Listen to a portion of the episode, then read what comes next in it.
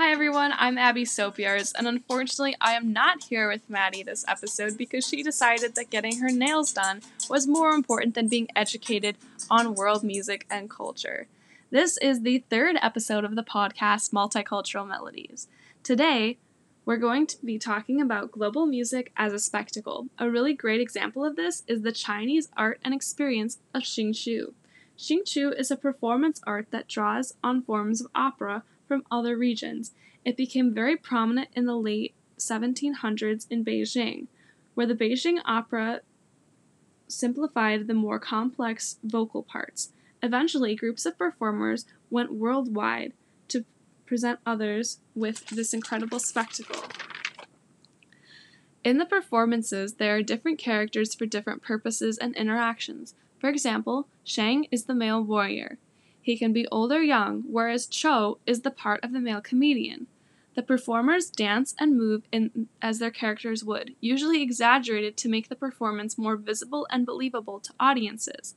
Because they are not as easy to see as they would be on the big screen, performers must exaggerate their facial expressions and movements to be understood. It also helps if the audience has prior knowledge of the art form to fully comprehend the production.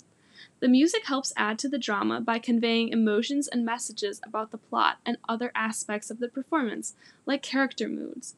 The vocal music is sung in arias, sh- sort of like short phrases. The performers exaggerate the tonal speech of the Mandarin language to help emphasize. Here's an example.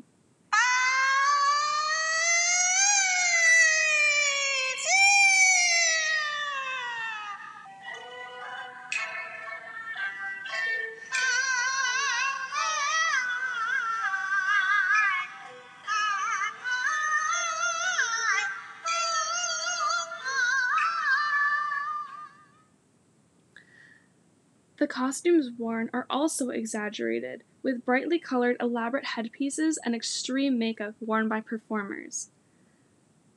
In this next sample, you can once again hear the high pitched, exaggerated singing. While the singers perform,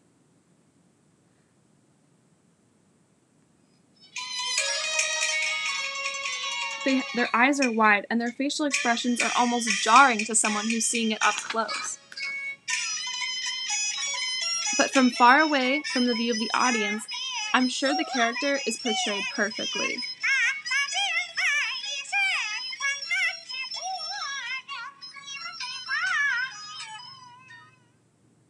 So, to summarize, the performance art of Jingju would definitely fall under the category of a spectacle, albeit an exciting and culturally significant one. Okay, so we've got a question from our Twitter followers. Is Jingju sort of similar to Western opera? That's actually a really great comparison because they both have exaggerated costumes and facials and, you know, they sing everything. But the performance style of Jingju is different. It's more symbolic and less staged. The stage is far less complex than a Western opera, and a full or- orchestra isn't used like they would be in a Western opera. Jingju makeup is also far more complex and thick and heavy and bright, whereas Western opera tends to be a bit more muted and natural looking.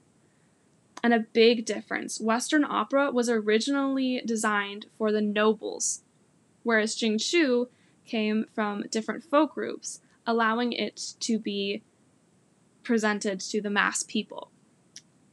So that concludes the third episode of our podcast. There tune in next week for our fourth and final episode. Thank you.